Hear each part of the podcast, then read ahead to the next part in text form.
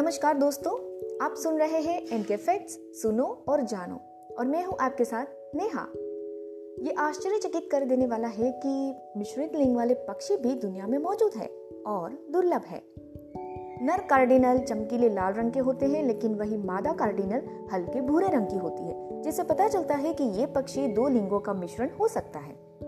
विशेषज्ञों ने हाल ही में नर और मादा दोनों विशेषताओं को प्रदर्शित करने वाले एक पक्षी का पता लगाया है, जो इस तरह के लिंग मिश्रण का दूसरा दर्ज उदाहरण है, जिसे असाधारण रूप से दुर्लभ माना जाता है।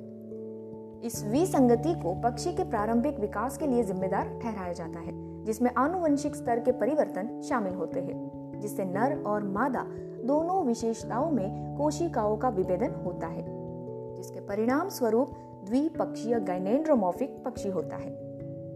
और ये खोज ओटागो विश्वविद्यालय के प्राणी शास्त्री प्रोफेसर हामिश स्पेंसर ने कोलंबिया में छुट्टियों के दौरान की थी। तो आइए आज के एपिसोड में जानिए इस बखूबी और दुर्लभ पक्षी कार्डिनल के बारे में कुछ और चौंकाने वाली जानकारी। चलिए शुरू करते हैं। शोकिया पक्षी विज्ञानी जॉन मोरिलो ने दुर्लभ पक्षी को देखा। इसके आधे मादा और आधे नर पंखों की तस्वीरें खींची। इस पक्षी की दुर्लभता स्पष्ट है। क्योंकि इसकी तस्वीरें पहली बार ली गई थी।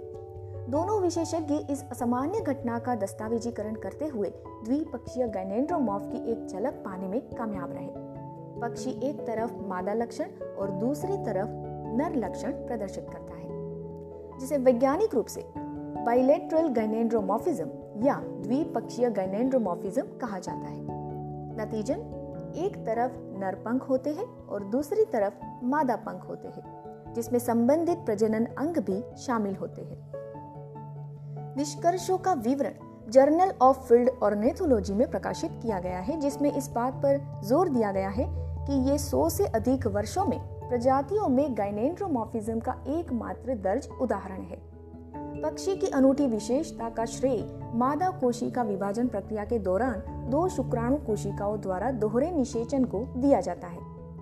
ये नर और मादा दोनों विशेषताओं के माध्यम से पक्षियों के यौन व्यवहार पर भी प्रकाश डालता है, जिसके परिणाम स्वरूप गाइनेंड्रोमॉर्फ होते हैं। कॉर्नेल लेब ऑफ़ ऑर्निथोलॉजी के post doctoral fellow Daniel Hooper ने नेशनल ज्योग्राफिक को बताया कि ये उल्लेखनीय पक्षी एक वास्तविक नर मादा पक्षी है।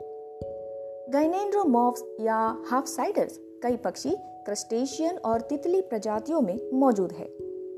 डेनियल हुपर के अनुसार, कार्डिनल हाफ़ साइडर्स को पहचानना विशेष रूप से आसान होता है क्योंकि इस प्रजाति के नर और मादा पक्षी ऐसे स्पष्ट रूप से विपरीत रंग प्रदर्शित करते हैं। इसमें गुणसूत्रों का एक मिश्रण शामिल होता है जो स्तनधारियों में पाए जाने वाले एक्स और वाई सेक्स गुणसूत्रों की तुलना में थोड़ा सा अलग तरीके से काम करता है। डेनियल हुपर के अनुसार, मादा पक्षियों में दोनों लिंग गुणसूत्र होते हैं। जिन्हें पक्षियों में W और Z लेबल किया जाता है, जबकि नर में दो Z होते हैं। ऐसा माना जाता है कि गाइनेंड्रोमॉर्फी तब होती है जब मादा अंडे की कोशिकाएँ दो नाभिकों के साथ विकसित होती है, ताकि एक नाभिक में एक Z गुणसूत्र हो और दूसरे में एक W गुणसूत्र हो।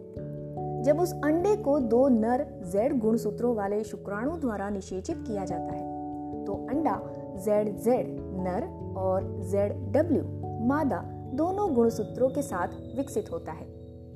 पक्षी तब विकसित होता है और उसके शरीर के आधे हिस्से में नर जेड जेड कोशिकाएँ होती है, जबकि दूसरे आधे में मादा जेड डब्ल्यू कोशिकाएँ होती है।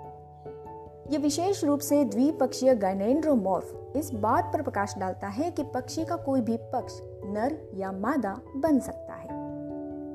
पक्षियों की प्रजातियों और उनके यौन व्यवहार को समझना, उनकी दुर्लभता और महत्व को समझने के लिए काफ़ी महत्वपूर्ण है।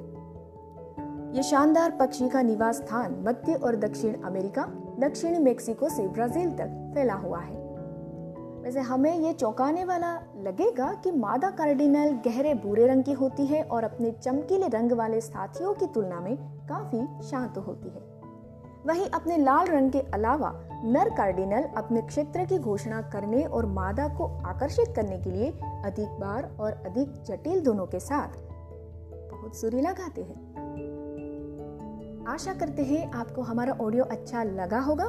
अगर अच्छा लगे तो अपने दोस्तों के साथ ज़्यादा से ज़्यादा शेयर ज़रूर कीजिएगा। साथ ही हमें रेटिंग देना बिल्कुल भी मत भूले। ऑडियो सुनने के लिए धन्यवाद। मिलते हैं आपसे अगले एपिसोड में। तब तक के लिए अलविदा। जय हिंद